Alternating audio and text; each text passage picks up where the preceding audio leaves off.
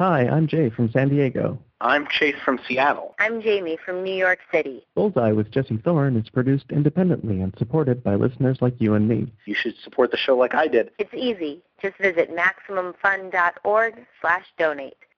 I'm Jesse Thorn. There's something really to be said, and I say this as someone who fell into this category, for being a, a sissy heterosexual in high school. It Absolutely. can really work out for you. Well, I mean, I think you're um, you're seen as non-threatening by females, and um, and as long as you're in an environment where you're not seen as threatening by males, you can really uh, you can really thrive. It depends on your ability to to sort of make the pivot, so to speak. Um, you mean the pivot from friendship to to romance? Yeah. Well, you just got to pounce. um, you know, and then you know you you can't pounce so much that you get a reputa- reputation as a pouncer. you just got to pounce enough. Me and Daniel Handler, romantics at heart, this week on Bullseye.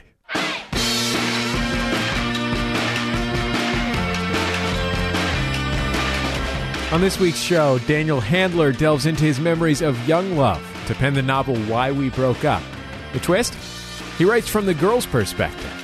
And the Sklar brothers talk about their new comedy album, from performing as identical twins to broadening their sports nerd fan base. Plus, I suggest the Canadian sitcom The Newsroom, and composer Nico Muhly shares the song that changed his life. Stick around for Bullseye. Let's go.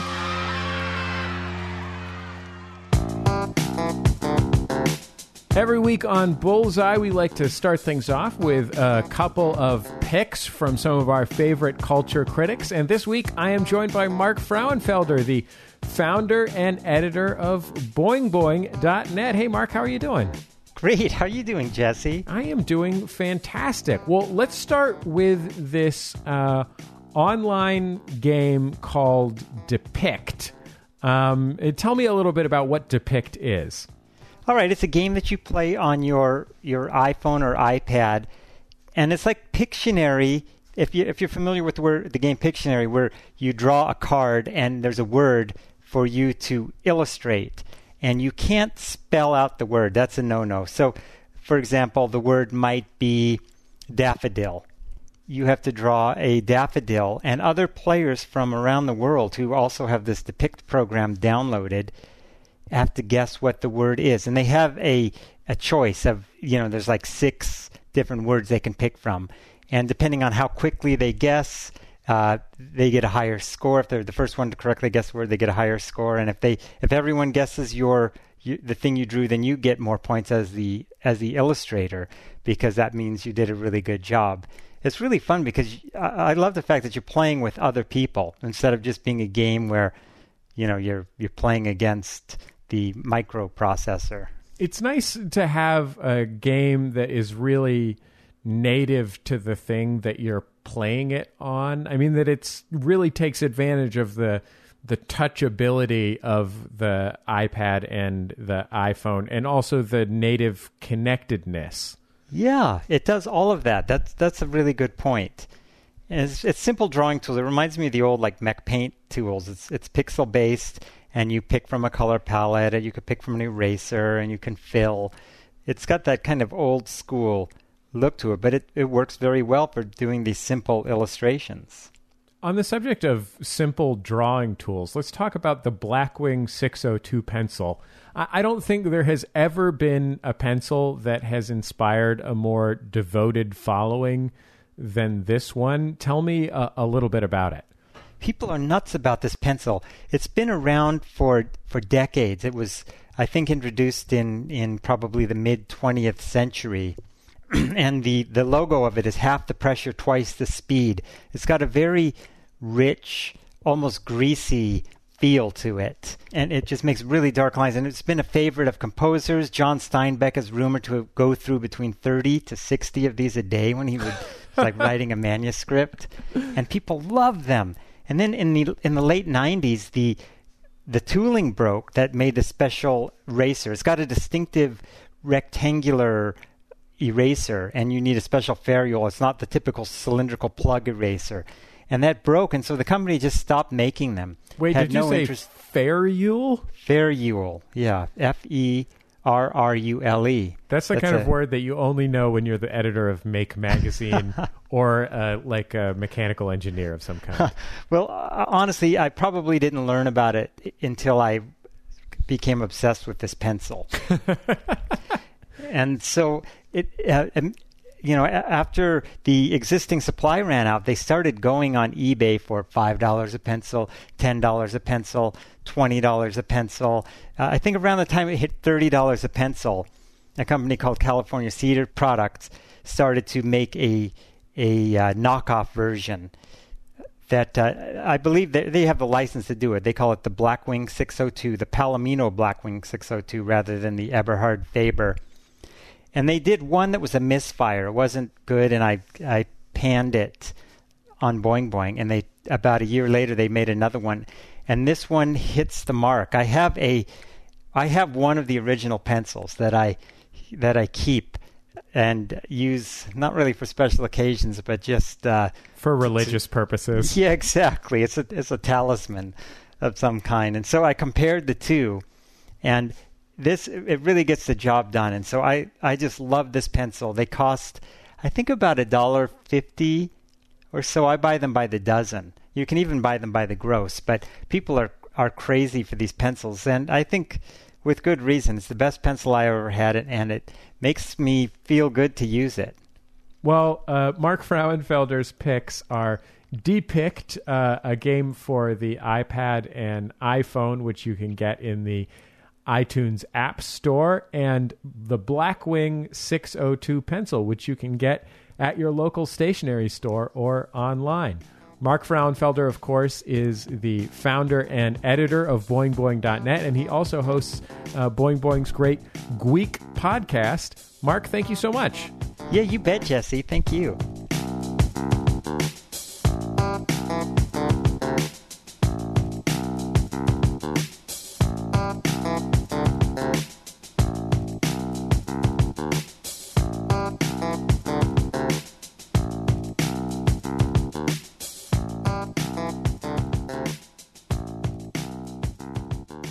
It's Bullseye. I'm Jesse Thorn. If you were a teenager, which I'm guessing you were at some point, if, you, if you're not one now, you were probably at some point in love. And if you were in love as a teenager, you were probably out of love at some point too. It's that falling apart of love that's at the center of Daniel Handler's new novel, Why We Broke Up. It's uh, a, a first person letter. What's that? Second person? Is that second person when you're writing a letter about something that happened to you? It is second person. Oh, jeez Louise. It's a second person. Well, Uh, I mean, it's first person directed to a second person, so I don't know if it really counts as second person or first person. Oh, geez. We're going to get letters, Daniel Handler. Um, that's true. Yes, please direct your comments, listeners, to Daniel Handler, care of Barack Obama, 1600 Pennsylvania Avenue, Washington, D.C. anyway, his his book uh, takes the form of a, a, a series of uh, letters uh, uh, written by a teenage girl to her erstwhile beau, uh, accompanied by paintings of objects sent in a box. The paintings are by Maira Kalman, a, a past guest on this show. They're absolutely beautiful. If Daniel Handler's name sounds familiar, and it's not for his work under his own name, he's also uh, he's also a celebrated and best-selling author under the pen name The Lemony Snicket. Um, his best-selling books there have been turned into movies and sold a bajillion copies, and he has appeared around the world as the Lemony Snicket's uh, assistant or um, representative. Uh, Daniel Handler, welcome to Bullseye. Thank you. It's a pleasure to be here. This book reminded me that I don't remember as much as I'd like to about high school. How how close are you? Don't you think that's probably a mercy? I don't know. Like I, I, I had I had a great high school experience f- for the most part, but I, I genuinely, I feel bad about it. I mean, I'm not, I'm, I'm not even especially old, but I, I lose touch with things very quickly, and I feel sort of sad about it. And I wonder how close you are to your uh, your high school experience?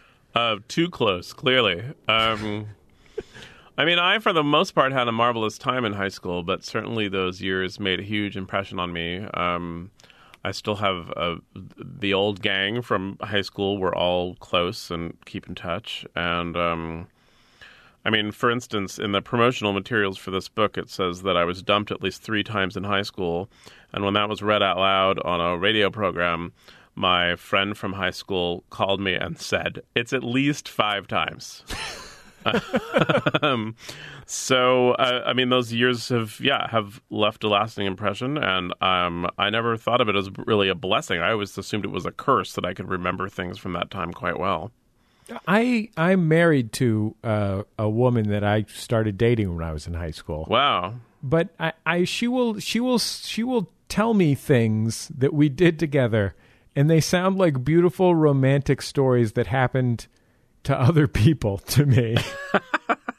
well, well, you should maybe get that looked at. Do you think it's possible I have some sort of tumor pressing against a, a hypothalamus or something uh, like it that? certainly could be, or it could be that your wife is gaslighting you. she could be after the rubies that are buried somewhere in the house in which you live, and she's trying to make you out to be insane. This is a really long term plan. If if that's what's going on, she is really in. This is a long, long, long con, Daniel Handler. this is year year I think, thirteen. I think an argument con. can be made that marriage is inherently a long con. Which would mean a high school romance is kind of a short con.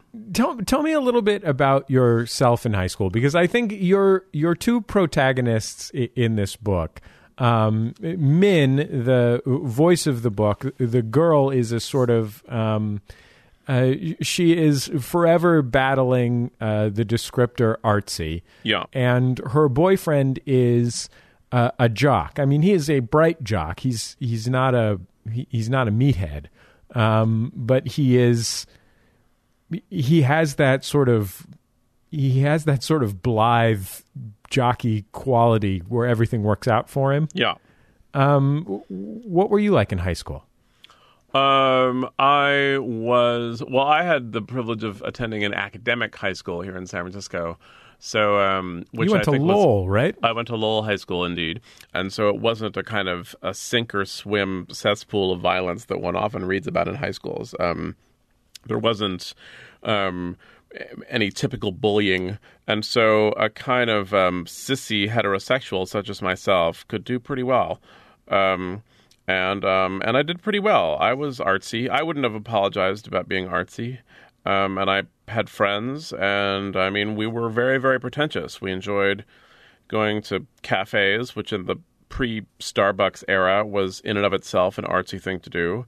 And we watched a lot of films that I don't even understand now when I see them. and we listened to a lot of so called difficult music. And, um, you know, there were, we were small, incestuous groups, and we developed very high, passionate crushes on one another and such. And I wanted to be a writer the whole time I wanted to be a writer. There's something really to be said, and I say this as someone who fell into this category, for being a, a sissy heterosexual in high school. It Absolutely. can really work out for you. Well, I mean, I think you're um, you're seen as non-threatening by females, and um, and as long as you're in an environment where you're not seen as threatening by males, you can really uh, you can really thrive. It depends on your ability to to sort of make the pivot, so to speak. Um, you mean the pivot from friendship to to romance? Yeah. Well, you just got to pounce.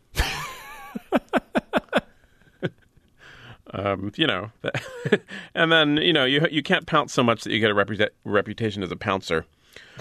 you just got to pounce enough. You're now describing something that that sounds inappropriate and upsetting. I'm, so- I'm sorry. Do you need to talk this over with your wife? Is that, is that where this is going? I, I'm I'm a little bit not sure about this pouncing thing that you're working over. Oh well, I'm not working over it now. I've been married to a woman forever and ever. But um, uh, but in high school, yeah, you're friends with someone and you're friends with someone, and you go to a movie and you both agree it's very significant, and then you walk across the Golden Gate Bridge, and the fog is covering the city with mystery and allure, and if you don't make a move then, then you're going to be friends forever. There's this thing about romance in high school where it is al- almost exhaustingly important. I mean, everything in high school is exhaustingly important, right? But Well, it's either exhaustingly important or not even worth mentioning. There's Yeah. certainly not anything in between, I think, for most people in high school. do you find it uh, do you find it e- easy to recall that level of I don't know that level of e- e- emotional intensity? Um, I think I do. I think it comes naturally to me. I mean, I think my memories of high school, for whatever reason, are pretty clear. And then also, I'm in a field that requires a certain amount of obsession to do well. Um, if you're a, a novelist, it means you have to take a very, very strong interest in the story you're telling, past all reason, really. And um, and so I think I can relate to that kind of love affair because I have it with books that I read, and I have it with things that I'm researching and projects I'm working on. Um, and I think that many people um, are encouraged as they grow older to um, to have a certain amount of disassociation from um, something. You're not supposed to think about something all the time. You're supposed to think about a bunch of things for a short period of time.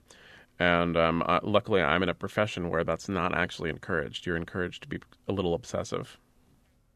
It's Bullseye. I'm Jesse Thorn. My guest is Daniel Handler. He's the author of Why We Broke Up. The novel takes the form of a letter written by a high school girl to her first love. Handler also wrote a series of unfortunate events under the pen name Lemony Snicket. Did you happen to bring a copy of your book with you? Uh, uh, I didn't, but um, there's a nice woman from Little Brown now who's rushing into the room with one. So I'm going to ask you to read this little description. It's on page 80 of your book. Uh, this is Min describing uh, a day at her high school. Oh yeah, I've read that out loud at various um, uh, kind of reading series, mostly in bars, and um, it's something to read that description of a typical high school day. And it starts with people smiling in recognition, and by the end of it, people are generally ordering another round. okay, here it is. Because the day it was school. It was the bells too loud or rattly and broken speakers that would never get fixed. It was the bad floors squeaky and footprinted and the bang of lockers. It was my, writing my name in the upper right hand corner of the paper, or Mr. Nelson would automatically deduct five points, and in the upper left hand corner of the paper, or Mr. Peters would deduct three. It was the pen just giving up midway and scratching invisible ink scars on the paper, or suiciding the leak on my hand, and trying to remember if I'd touched my face recently, and am I a ballpoint coal miter on my cheeks and chin. It was boys in a fight by the garbage cans for whatever reason, not my friends, not my crowd, my old locker partner crying about it on the bench I sat on freshman year with a gang I barely see anymore. Quizzes, pop quizzes, switching identities during attendance when there's a sub, anything to pass time, more bells. It was the principal on the intercom, two whole minutes of ambient hum and shuffling, and then a very clear, That's on, Dave, and it clicking off. It was a table selling croissants for French Club knocked over by Billy Keeger, like always, and the strawberry jam a sticky stain on the ground for three days before anyone cleaned it. Old trophies in a box, a plaque with this year's names waiting to be filled in on the tag, blank and coffin shaped. It was the deep daydream in waking up with a teacher wanting an answer and refusing to repeat the question. Another bell, the announcement, ignore that bell, and Nelson scowling, he said, ignore it to people zipping backpacks. It was the paperwork and homeroom stapled together wrong so everyone has to rotate them to fill them out. It was the bull and tryouts for the school play, the banners with the big game Friday, and then the big banner stolen, and the announcement to rat someone out if anyone knew anything. It was Jen and Tim breaking up, Skyler getting his car taken away, the rumor that Angela was pregnant, but then the counter rumor, no, it's the flu, everyone throws up with the flu. It was the days the sun wasn't even trying to get out of the clouds and be nice for once in its starry life. It was wet grass, damp hems, the wrong socks I forgot to throw out and so now found myself wearing, the sneaky leaf falling from my hair where it had nested for hours to surely someone's delight. Serena getting her period and not having anything for it like always, scrounging from girls she didn't even know in the bathrooms during second. Big game Friday, go Beavers, beat them Beavers, the dirty joke so boring to everyone but freshman and Kyle Hapley. Choir tryouts, three girls selling knitting to help people in a hurricane. It was the library having nothing to offer no matter what needed looking up. It was fifth period, sixth, seventh, clock watching and cheating on tests just because why not? Was suddenly being hungry, tired, hot, furious, so unbelievably startling sad. Fourth period, how could it only be fourth, is what it was. Hester Prynne, Agamemnon, John Quincy Adams, distance times rate equals something, lowest common whatever, the radius, the metaphor, the free market. Someone's red sweater, someone's open folder. It was wondering how someone could lose a shoe, just one shoe, and not see it when it was hopeful on the windowsill for weeks. Call this number on the bulletin board. Call if you've been abused, if you want to kill yourself, if you want to go to Austria this summer with the other losers in the picture. It was strive in bad letters on a fading background, wet paint on a dry floor. Big game Friday, we need your spirit, give us your spirit. Locker combinations, vending machines, hooking up, cutting class, the secrets of smoking and headphones, and the rum in a soda bottle with mints to cover the breath. That one sickly boy with thick glasses and an electronic wheelchair. Thank God I'm not him, or the neck brace, or the rash, or the orthodontics, or that drunk dad who showed up at a dance to hit her across the face, or that poor creature who someone needs to tell, you smell, fix it, or it will never, never, never will it get better for you. The days were all day, every day. Get a grade, take a note, put something on, put somebody down, cut open a frog, and see if it's like this picture of a frog cut open. But at night, the nights were you, finally on the phone with you, Ed, my happy thing, the best part. One of the things about high school is that it is this combination of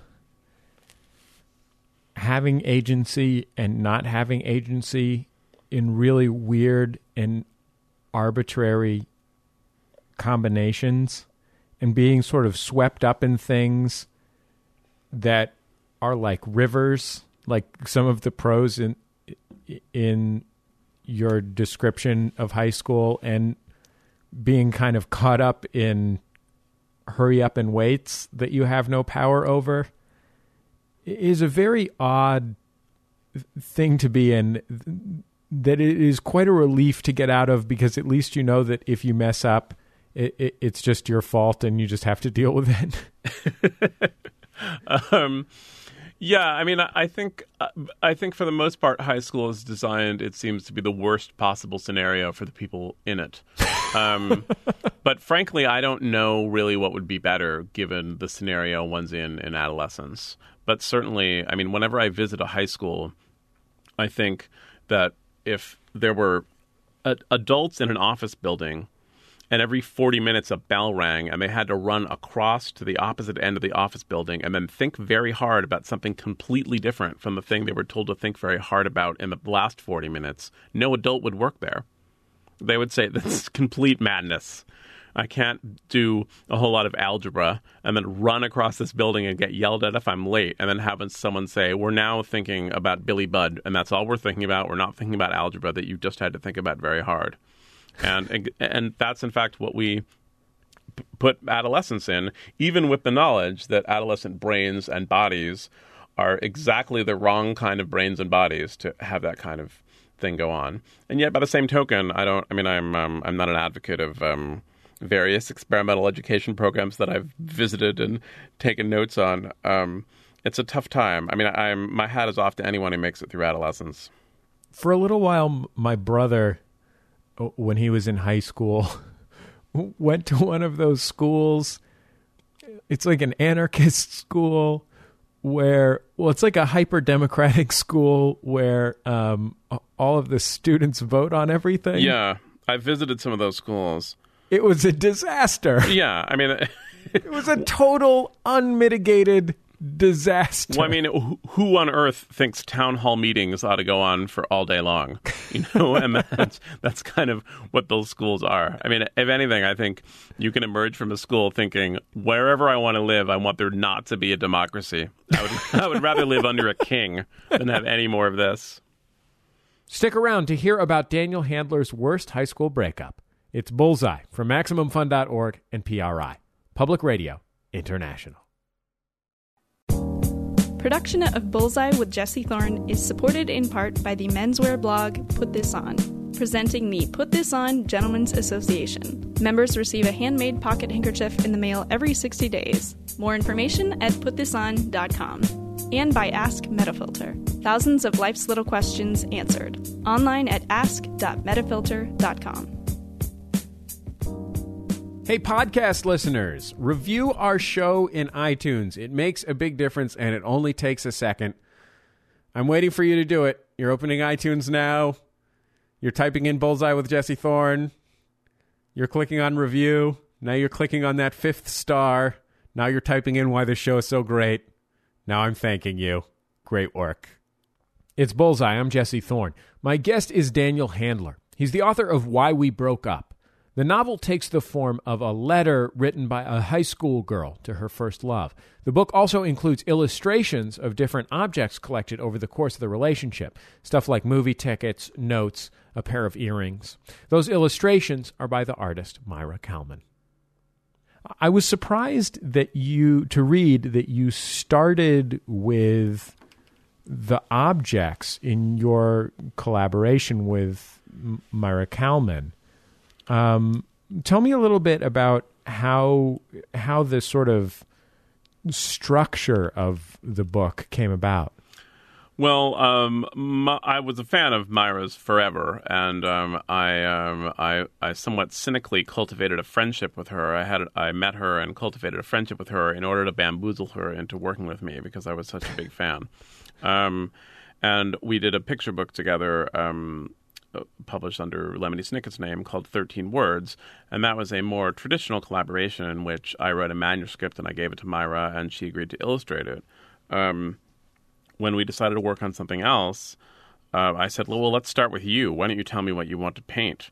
And I couldn't really imagine what Maira was going to tell me she wanted to paint because she paints so many strange and wondrous things. So, uh, for all I knew, I was going to have to write a biography of Sigmund Freud or something.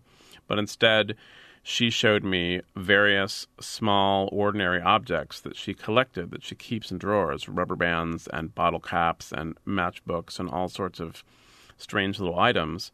And I started to think about what makes strange items look magical and luminous. And one is when they're painted by Maira Kalman, and the other is when they're infused with romantic memory. And from there, the idea of a long letter um, with all of these objects infused with romantic memory, um, turning into a novel, came came into being. Is that how you ended up writing from the perspective of uh, the girl and not the boy? Well, I mean, I think the easy answer is that in the case of the relationship between Min and Ed in the novel, if, if it was written from the point of view of the boy, it would be about half a page long. um, I've been on this tour, and sometimes people in line have been asking, "Are you going to write a novel that's from the point of view of Ed?" And then I quickly write one on a post-it for them. it, it, usually says something like, "Who? Oh, her." uh, um, so I think one is that Min Green is the character who is um, is full of romantic expression, and so it made sense for her to tell it. It seems like there uh, there has been an explosion of um I guess the adjective is uh, quirky young women in media in the past 10 years or so. And they tend to feel like they are created from a very male perspective, at least to me. I mean, I'm a dude, so maybe I'm not the best judge of this. Right. But they they just they they tend to feel like just just someone was like, "Well, what's the ultimate chick that that me or I don't know who would be a good example. Patton Oswalt would be into. um, Patton's awesome. He's been on the show several times. It's not intended as an insult to Patton. No, no, of course. Um, I was just picturing an enormous fan of Star Wars. That's all I can picture is a girl for Patton Oswalt. Um, well, you know, a girl that that's that's really into movies. Um, and and I wonder if you were I, I, wonder if you were sort of worried about that trope and and sort of self conscious about it. Um, I don't think so. I was interested in um, in someone who would um, take their cues from culture, just because I think that's so much what what adolescence is. You know, I mean, by the time you're in sixth grade, the number of of pieces of culture you've consumed that are about relationships, that are about how people meet and hook up and stay together or fight or break up or get over each other. You know that entire narrative inside and out before you've had anything that can be construed as a relationship. And I don't know how there would be another way to go about doing it. And I think that um, that Min's story is a story of someone who's consumed so many romantic pieces of culture that she's trying for a romance that turns out to be impossible in her situation. There's also an odd relationship between romance as it is represented in the real world, as it is represented in, in fiction, and romance as it functions, especially in the contemporary real world. I mean, I know that all the girls that I dated when I was in high school, like, I don't really remember. I don't even really remember asking any of them out. We certainly never went to any sock hops or anything. You just hung out and pounced? Is that what you're saying? Yeah, pretty much. um, well, I was a romantic. Yeah, I, I mean, I but I mean, I think you know my notion of romance was fueled by a notion of what girls might want, which was fueled by a notion of pieces of culture that I was seeing, and um, I, you know, one date that I did. Uh, I mean, I must have done it twenty times over the course of high school. Was take some girl for a walk across the Golden Gate Bridge because it seemed to me that it was romantic, and it is romantic. But I mean, it's hard to say when you're that young where the self consciousness and and aping of culture meets a genuine experience. Um, but I mean, I think it's um, I think there's no other way to go about doing it.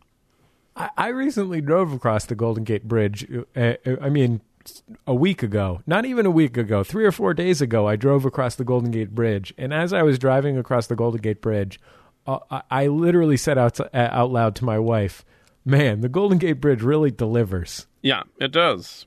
I mean, that Golden Gate Bridge, I mean, it is awesome.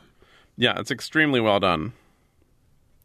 That's all. I, I guess that's all I really have to say on the subject. yeah, you'll find no Gate argument Bridge. from me.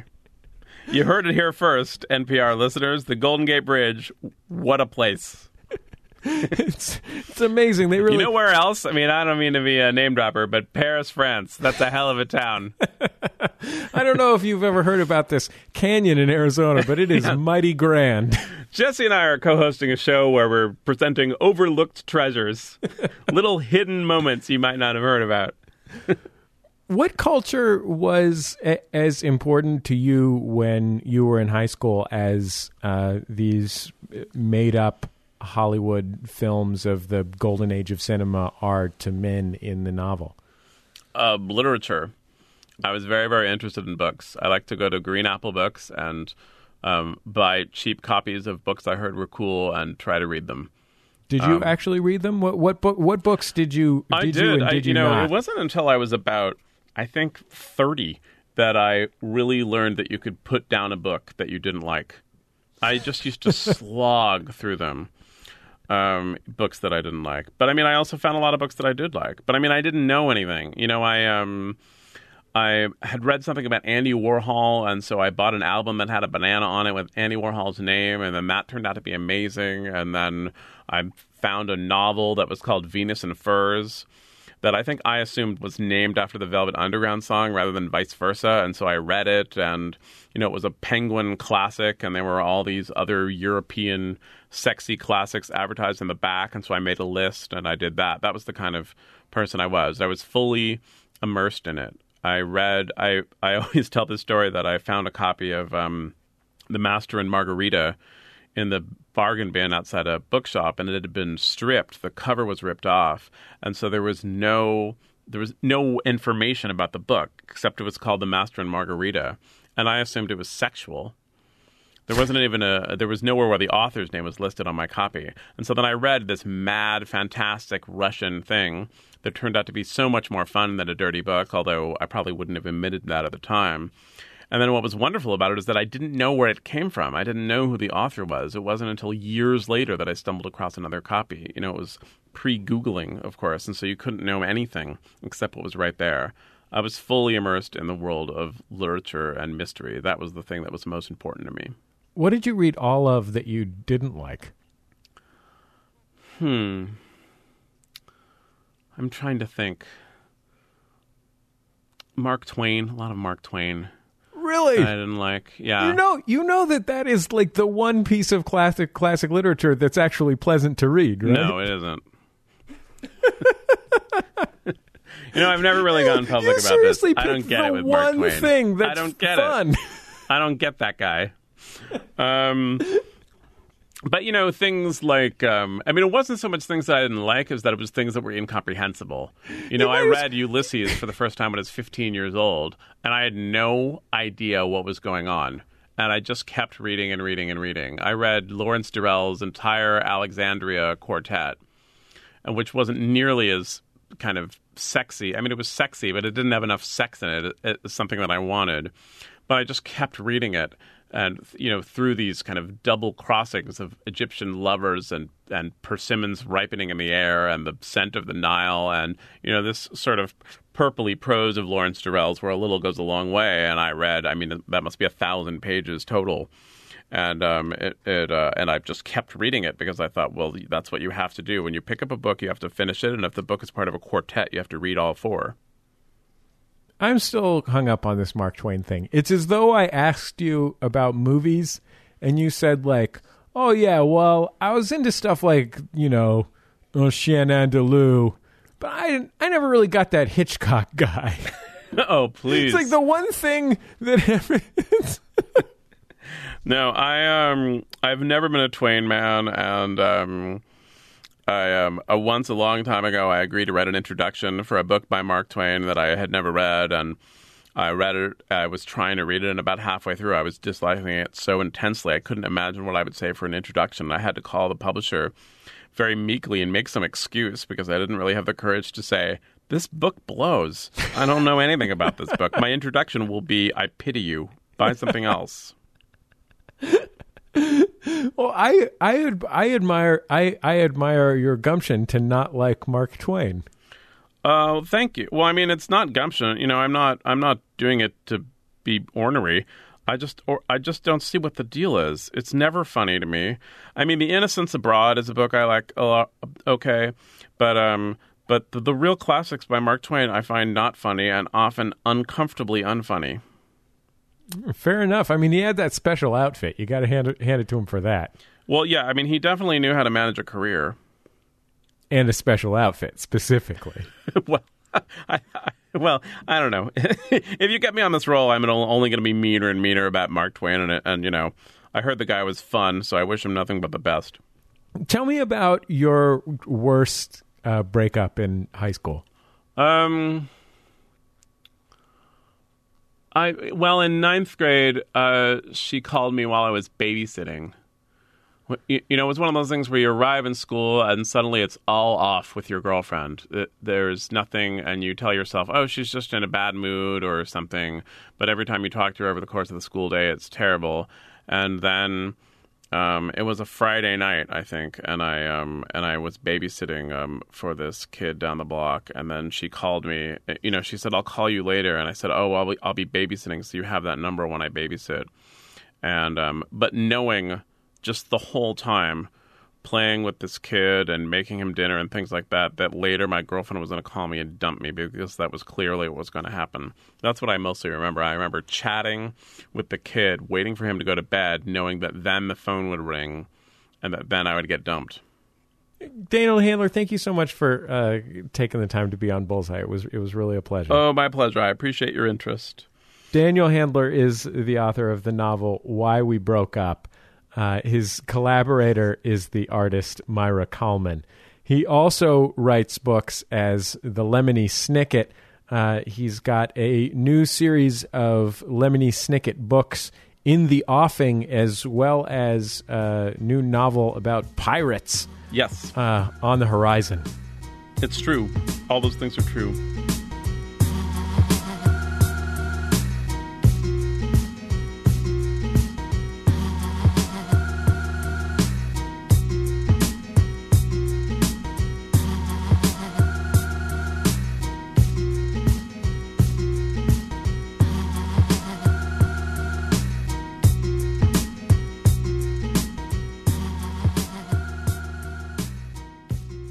It's Bullseye. I'm Jesse Thorne. Nico Muhly's a different kind of classical composer. Sure, he went to Juilliard, and yes, he did just premiere his work at the English National Opera last year. And of course, he's worked with the likes of Philip Glass. But on the other hand, he's collaborated with pop performers like Bjork. He's worked on arrangements for indie groups like Grizzly Bear. And just last month, he typed out an extended rave on his blog about the reality show Jersey Shore. Nico Muhly says the song that changed his life is a piece by Steve Reich, Music for 18 Musicians. Reich is an American composer. He's composed innovative minimal music for decades and continues to release work today. Music for 18 Musicians was written in 1974 and was Reich's first stab at writing for large ensembles. Muhly, though, didn't hear the piece until the mid 90s when he bought the CD as a music student. He was 14. I was sitting on the floor of my parents' house, and I, I, just remember sort of popping it in, and, and, you know, it starts, and you're immediately right there. There's kind of there's kind of no introductory material, and no kind of it's just here is the world of this piece. There's this kind of outrageous, decadent bass clarinet thing, and you just think, well, great, that's just excellent.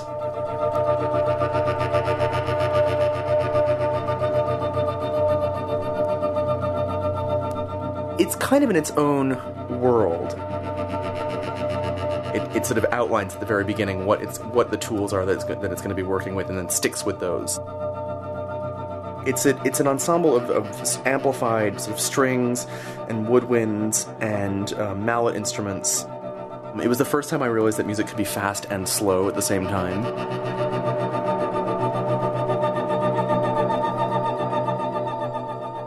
There's this sense of the sort of textual language of the piece being very slowly shifting, sort of like a helicopter shot over over a landscape.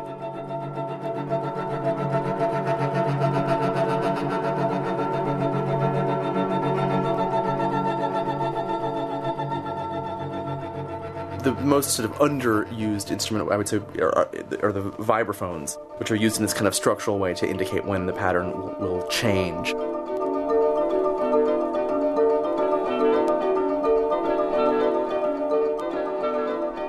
What's what's kind of gorgeous about music for 18 musicians is there's really one instrument that comes in um, and goes away, which is the, which is a, a, pair of maracas, which is this kind of magical moment. But it's it's it's a kind of genius thing, right? In this very lush texture, about halfway through, all of a sudden you have this you have this these little dry beans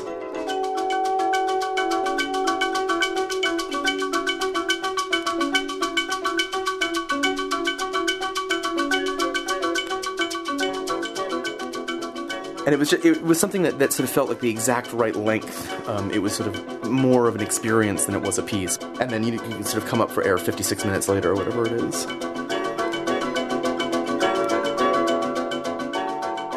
It completely revised my sense of how a composer could function in a community in a sense and it, it, the idea that you're not making these pieces of heroic narrative but but instead that what you're making is like this kind of thing that could only work with this enormous amount of cooperation, that it required all these people to make this very, very beautiful thing.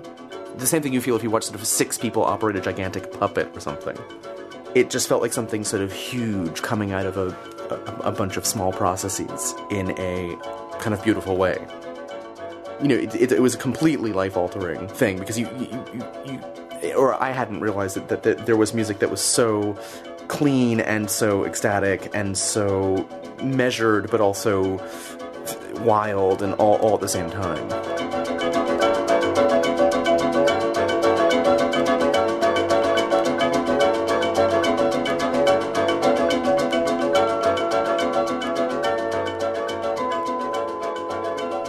Nico Muhly on the song that changed his life, Music for 18 Musicians by Steve Reich. You can find Nico Muhly online at nicomuhly.com. That's N I C O M U H L Y.com.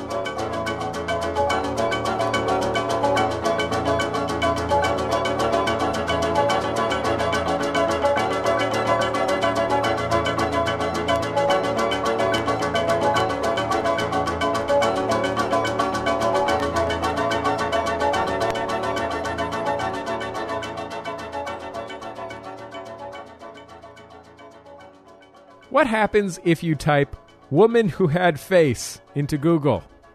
Sure, you could go find out on your computer. Or you could wait and let your radio tell you. I think you should wait. I mean, I have a vested interest. It's Bullseye from MaximumFun.org and PRI, Public Radio International. Hello there, my name's Graham Clark. And I'm Dave Shumka. And together we host a podcast called Stop Podcasting Yourself. This is a file that you download from the internet and then you listen to it in your pod. What's that about, you ask? Well, who are you to ask?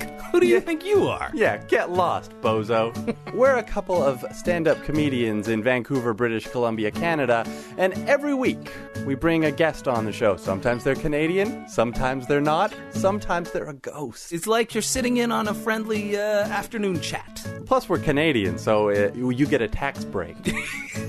you can find us on iTunes or online at MaximumFun.org. Huh?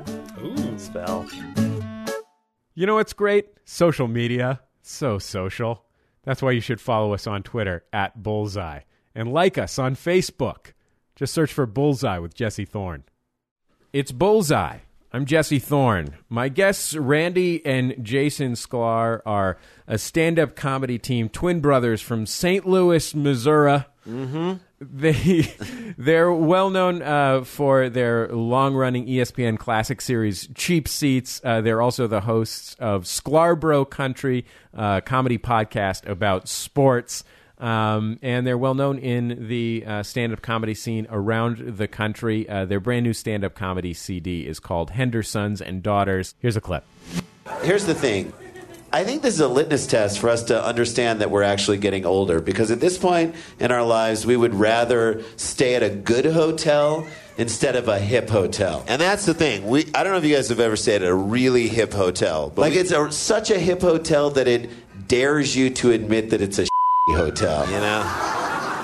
We were staying at this hotel in New York. We go. It's so hip. You go down in the lobby. There's like house music pumping. It's ridiculous.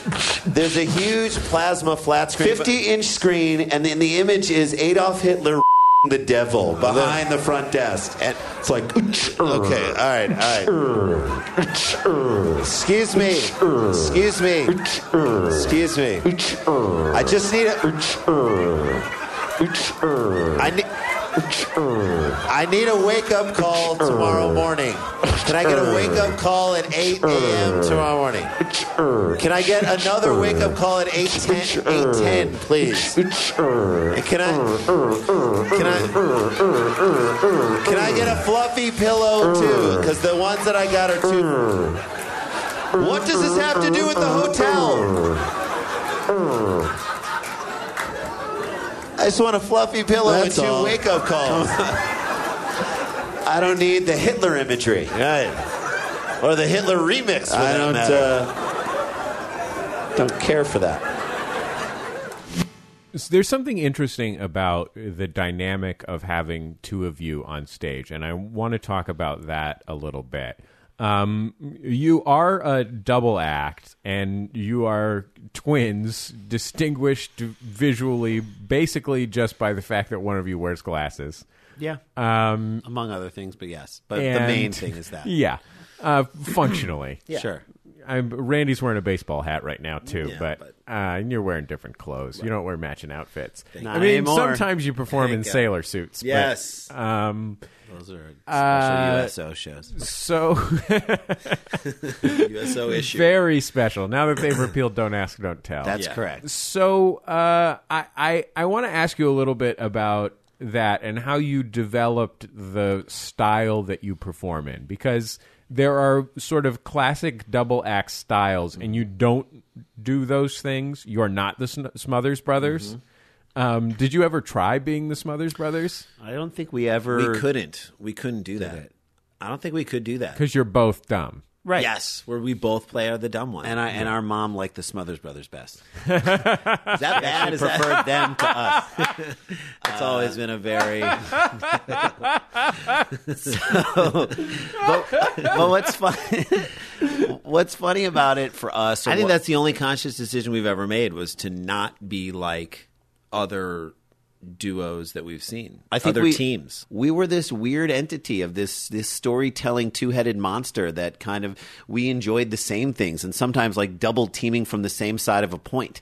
Uh, and I think it's only recently that we fully understood that what we also have is the ability to, and we love acting, so we also have the ability to play scenes out. I mean, we have bits in our stand up where we, you know, go into this whole thing of fairy tales about just not fully buying the third act of like Snow White, you know, and reading those stories to our kids. It all comes from the truth of reading those stories to our kids. And my daughter really likes fairy tales, and it made me question how are these stories standing the test of time? It's the worst writing. It's so lazy. The fact that fee fi fo fum, I smell the blood of an English man doesn't rhyme, and yet you made up the words fee fi fo and fum to me blows my mind. We're like, how, how How's did that that, get accepted? We were like, something else is at work here. Yeah. right? I bet the Brothers Grimm got a lot of creative like notes from their publishers throughout the whole process, and they were like, you know what? This. I don't care if this doesn't rhyme. We're drawing a line in the sand. Try to make us change it. And you know the publishers tried to do that. Like in the 11th hour, they're still kissing these guys' ass trying to get them to change. They're like, Brothers Grimm, you guys. We love this story. Who is a genius? Who comes up with this? You a beanstalk that grows in one day? What? Magic beans? That's genius. A goose that out golden eggs? Come on. The merchandising possibilities are amazing. It's smart marketing. It's marketing. We just came up with a we word. just made up a We word. just came up with how a new word. You are. I have one note. It's not even a note. It's not even a thought. To say it's a thought is to make too big of a deal out of nothing. Here's the bad version. Don't do this, but do something exactly like it. Fee fi fo fan. I smell the blood of an English man. we imagine the Brothers Grimm sitting across the desk. They're like, "You f- write it. You do it if you're so smart." It's Bullseye. I'm Jesse Thorne. My guests are Randy and Jason Sklar, known collectively as the Sklar Brothers. It's because they're brothers. They're twin comedians and actors who host the podcast Sklarbro Country and have a new stand up comedy CD, Hendersons and Daughters.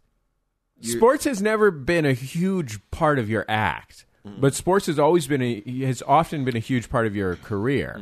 Um, I think because uh, uh, Cheap Seats, your ESPN Classic show, was uh, was your big break. Uh, may still be the thing that you're best known for. Yeah. Um, and uh, and I think it's interesting that in recent years you have drawn those two things closer and closer together.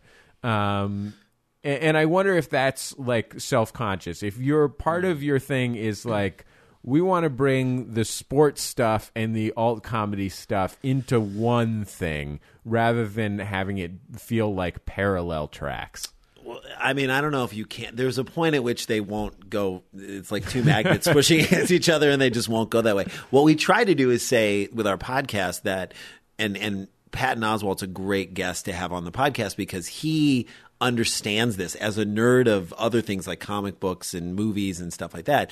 He's like, there's no difference between the sports nerd and the co- and the comic book nerd and the comedy nerd and this. You, it's all nerddom, but in different ways. And so that's where we try and and so we try and say the thing is we can't assume that an alternative audience knows too much. Like there's a joke that we tell in our act about. Uh, our friend Morgan Murphy, who's a very funny comedian, asked us once in a funny way, and I just love this joke. Like she said, "Did you guys did you take 9/11 harder than most people because, you're twins?" I was like, "It's a great question," and I was like, "Okay, well, to be honest with you, there was one moment on 9/12/2001 where I was like, "Oh my God, are we next?" and and then the the sports nerd in us every time wants to then make this joke. And we do it on stage but to a lot of times to just very little laughter which is the, the sports nerd in us says and then Jay's that like, I called Hakeem Olajuwon and Ralph Sampson, and I was like, "Do not hang out together because they're going after twins. They're going, after, towers. These are you guys two are guys who, in the 1980s, played for the Houston Rockets, and they were called the Twin Towers. It just to us is like I was like, you can hang out with Clyde Drexler, Drexler individually, another player from those teams. and we go that far and so for us there's something wonderful in to be able to kind of go that far it's almost like someone like patton making a silver surfer joke or, or whatever you know that like or brian or, or brian posehn making a deep metal jo- heavy metal joke. And Right. it's like we don't care. I, we're kind of at the point now where we can go to that place and that's fine. Although we do realize we got this new show coming out on the History Channel. And it's not about sports at all. It's more about statistics, even though statistics have a lot to do with sports. For us, we're like we're glad because it's kind of t- sending us out into a broader area where we're still trying to be very specifically our own brand of comedy, but to try and stay in that broad area, I think is is good for us. We don't want to go so far down the road of sports, just sports. I think maybe the last time we talked, you were working on this uh, show for Tops trading cards Sure. called Back on Tops. Uh, very funny show, probably the best uh, trading card themed comedy show ever. You put it in one that of the category. best, one of the top two or three. and um, That's a theme in our career. and you worked on this show with a lot of really famous athletes and I, I wonder what the experience is like um, doing I I mean here's the thing like I think a lot of comedians uh, do comedy because um, because of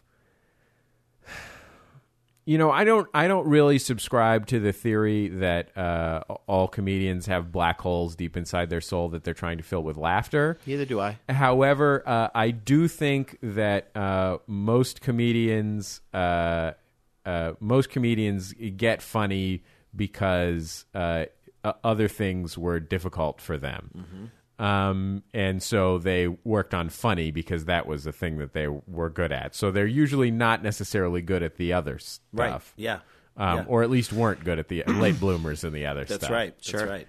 Um, Yeah, like you never see. Anytime I see, like, I saw a picture of Chappelle recently, and he's like all worked out and jacked up. And I, part of me, in my, I mean, he's still one of the funniest, he's one of the funniest people I've ever seen or known in my entire life. Go back and watch the special he did in DC.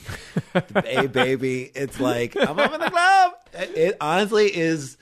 It's just, I mean, I got kids to feed. Kids to forget forget about the Chappelle Show, which is one of the best shows, comedy shows I've ever seen, and sketch comedy shows.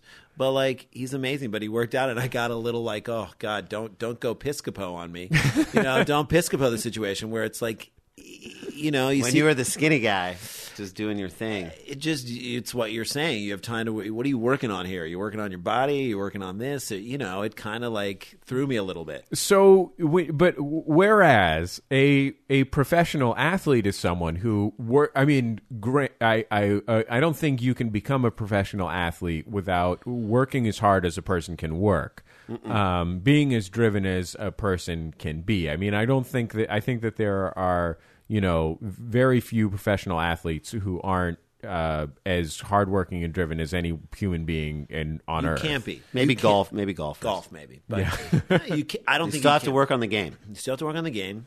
I mean, John Daly's a guy who. Yeah, that looks like guy's a schlub, but He's It's a It's like a game in your country album. If you're Yeah, exactly. Tim Herron, Lumpy Herron. I mean, Uh, look, the thing is, and we talk about this with Don Caveman Robinson, former San Francisco Oh, Giants God, pitcher. Don Robinson. So Rick- good hitter Rick- for a pitcher, though. Rick Reuschel. Yeah, Wait, who Big was- Daddy. Who was Big the Daddy guy Reuschel. who's? Oh, Rick Rhoden had one leg shorter than another. Uh, I think that they. We talk about this with athletes a lot. I think trying to make it in the comedy world, or trying to make it in the entertainment industry, or trying to make it as an athlete, they're very similar. You could be doing well and great on one level, but every time you go up a level, it's harder and harder. You have to the work funnel gets smaller and fewer people luck. squeeze through. You need things on your side. It's like there are a lot. It, there are very, a lot of parallels, and we that's where we connected with the athletes that we met on Back on Tops. Is that we know where you what it takes. Hopefully, what it takes for you to be doing this on the highest level. We get it. I mean, it's so hard to even get there, and I don't even think we're there yet. But it's like we see. yeah, we're like playing in Europe right now for the Yeah. NBA. We're like NBA Europe, maybe if if, that, much, if that. They were in the CBA.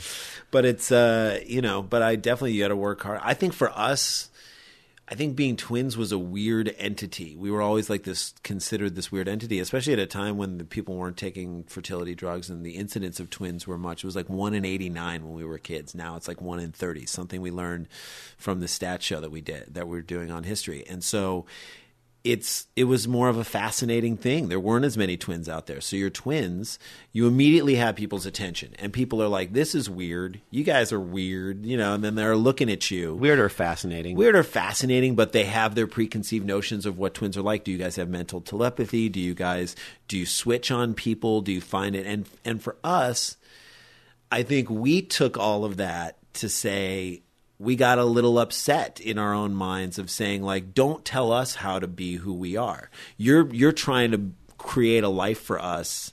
This is even as kids. as kids we knew it whether we could articulate it or not. We were like don't tell us what to do. Like we don't want to switch classes. I don't want to be in his class. His cl- i don't know my class enough to now go into his class and do something. It's stupid. It's the dumbest idea for a, a prank or a joke. Who are you pulling it on? You're trying to pull it on the on the teacher? It's like mistaken identity means nothing unless you commit a crime. It just is like it's such a weird thing and it's not fun for us like that you just told us what we had to do and that makes us so i i don't think our comedy came out we had great You parents. really are upset about the idea that you would switch classes. It's an I was thing. you. You started. dare they? You started describing it like, and I thought that it was a goof, but you are actually angry upset. at people who, th- at kids who thought that you would, as a prank, kids or adults switch classes or adults. It's a dumb thing. Or It's switch stupid. on girl. It's switch just- on girls was another thing. And like, why would you do that? Like, what what type of a person? Like, really ask yourself, what type of a person would switch on a girl maybe that you were interested in, or like, what would you switch to get to the other to a better girl? I don't understand. We just- Shakespeare character. I guess so. We just didn't understand what was. It's very Shakespearean, but we didn't understand where that was coming from, and it wasn't us. And so I think we said right off the bat, that's not who we are. What can we do now that we have people's attention? People are they're focused on us because they think it's weird or fascinating. What can we do that's different than what they think we're going to do?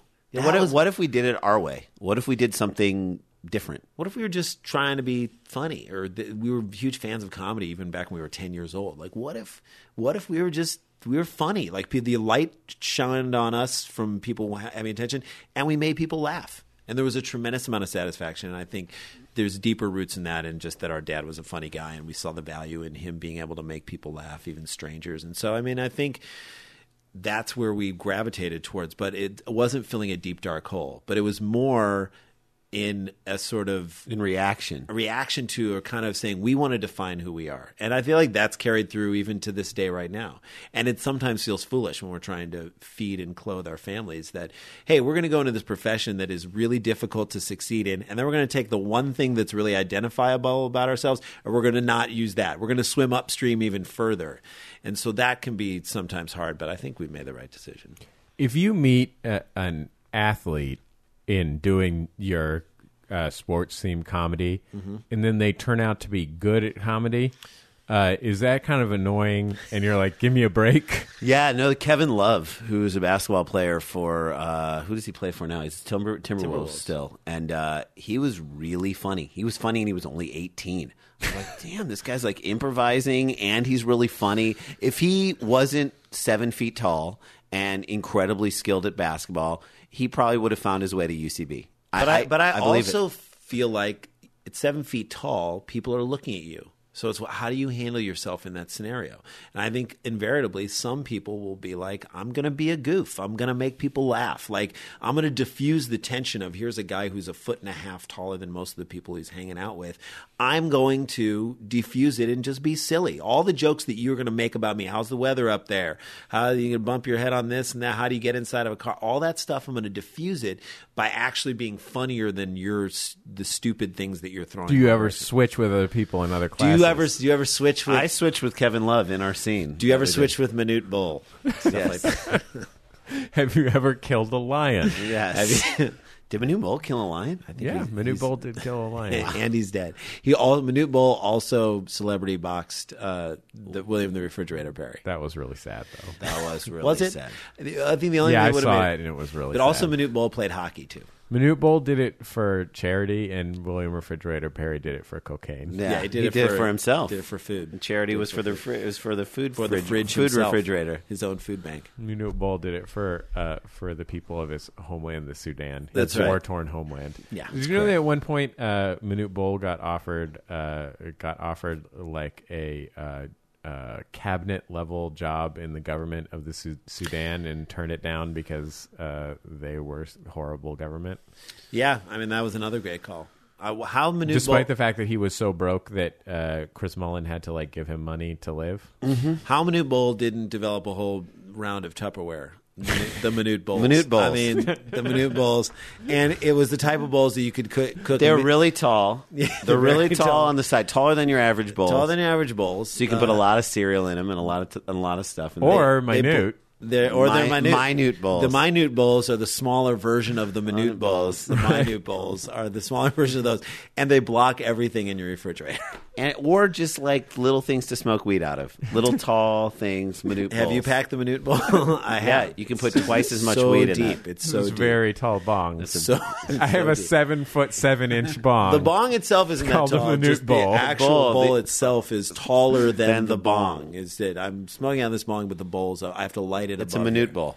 Tell me about this History Channel show that you've got uh, coming up about statistics. Yes, it's called the uh, United Stats of America, and it's about how statistics tell the story of why we are who we are at this moment. Like it, each show starts with a statistic. One of the shows is uh, we used to be the tallest nation in the world until 1950, and now we're ninth.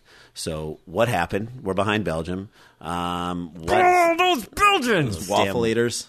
bastards! I won't even watch In Bruges.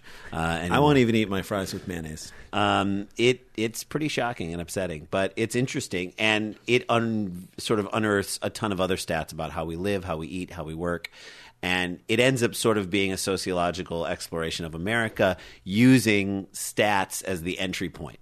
So that's an episode. We do one on time, we do one on space, we do one on death, we do one on What are the seven inventions that moved us around in this kind of population population shifts. So it kind of is like a way to sort of look at the story of America through stats. And obviously, you know, they wanted a host for the show that could bring it to life and make it funny because stats on their own aren't necessarily that riveting. But it, it, it worked out great for us. I mean, the guy they, we we weren't even in the mix to do to audition for the show, and they were they had had a casting session in New York, and then they had one in L.A. And the guy from Left Right, it's the same company that did uh, This American Life for Showtime. Really quality, amazing production company. They care about making it look good. It looks really cool. Um, so they're great people working on it. The guy from Left Right Media was driving around to their casting session uh, or to a casting session, and he heard us on NPR doing the little sports report that we do on the Madeleine Brand Show here in, at KPCC in uh, Southern California, and he was like, "This is exactly what we're looking for." They're taking this sort of foreign subject of sports and they're explaining it to people who might not understand it, and they're trying to be funny, which they are. He's like, "We got to get these guys to come in," and that's how we got called in to do the show or to audition for the show, and then we got it. But it, it's kind of a rare situation where it works out like that in this industry, and And so we shot all six of them. Six. It started out as being just a, a pilot that was for internal use only. That they were going to shoot one, not just even not even a finished version, like a rough cut of what it was. And then they were like, "Let's do six of these." And so now we're waiting. Hopefully, April. it will air. It will air Start in airing. April, and we'll see what how it does. I mean, part of me says, look, it's probably you never know how it's going to do. The shows that really rate well on History Channel are like Swamp People and Pawn Stars and American Pickers, and this is not that. Okay, this isn't someone finding a Civil War musket in their attic and Which, by the way, those shows are brilliant. I mean, those shows are like Redneck Antiques Roadshow. It's like literally like I found this jar in my closet, and what's it worth? And like you literally, I've been on uh, flights watching those shows and cannot stop watching for hours and hours because I'm like, I want to know What is it worth? Real? Is it real? I mean, so you get a beginning, a middle, then they make you wait through the break, and then you find out what happens, and it just goes over and over again. It resets, and it's kind of genius. And so those shows just draw tons of people because that's kind of mindless, really great entertainment, solid. Like let's just watch this and turn our brains off. Ours is a little different. Ours is comedy. It requires attention, focus, learning. It's just it's different. So it's yeah, it requires. People We'll see how it does. There may be a ceiling as to how how well this show can do, but I love it and would love to continue doing it. And and feel Yeah, like- we're proud of them so far. As, their- as I, I put it this way: if this is the thing that people know us from, you mentioned like Cheap Seats before in Scarborough Country, and you know we've done Entourage and done some other things that people really know us from. But if this is the thing, and history does pretty well, their their numbers are pretty good. If this is the thing that most people know us from, I'll be happy. I'll be ecstatic. I mean, that's all we've ever wanted to do in our career is make sure that the next step of whatever we do is something that if people saw it, we wouldn't be embarrassed about it. Well, Randy Sklar, Jason Sklar, the Sklar brothers, thank you so much for joining me on Bullseye. Thanks for having us. For having us. Randy and Jason Sklar, the Sklar brothers, have a comedy CD. It is called Hendersons and Daughters. They're also the hosts of Sklarbro Country, uh, which you can find online at earwolf.com.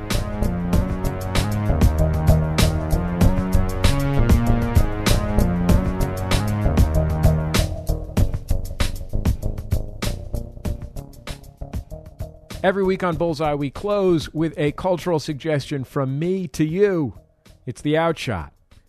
In 2000, Curb Your Enthusiasm premiered on HBO. In 2001, The Office premiered on the BBC. They were at the forefront of a comedy revolution, twisting the knife of social awkwardness until all you could do was laugh. But those shows weren't without precedent.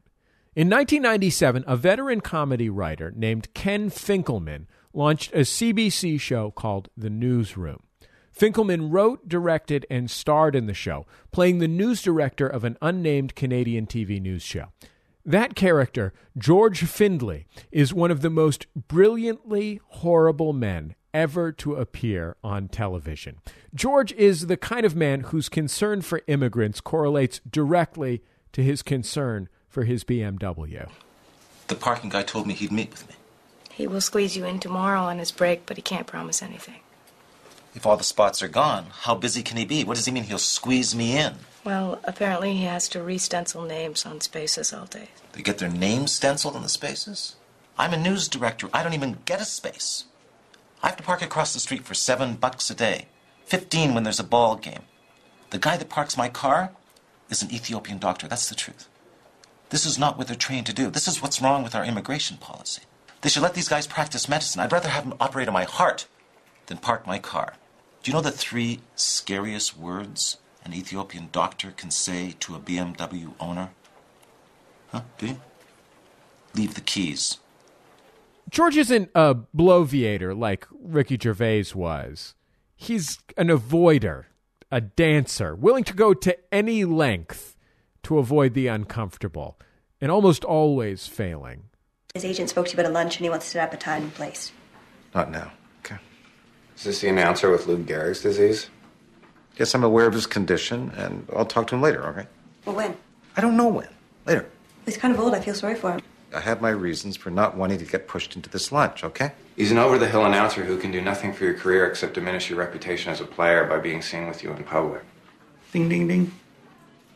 So you guys think I'm afraid to take this lunch? Well, I think if it was Lou Gehrig with Bill Coogan's disease rather than the other way around, you'd take the lunch. Exactly.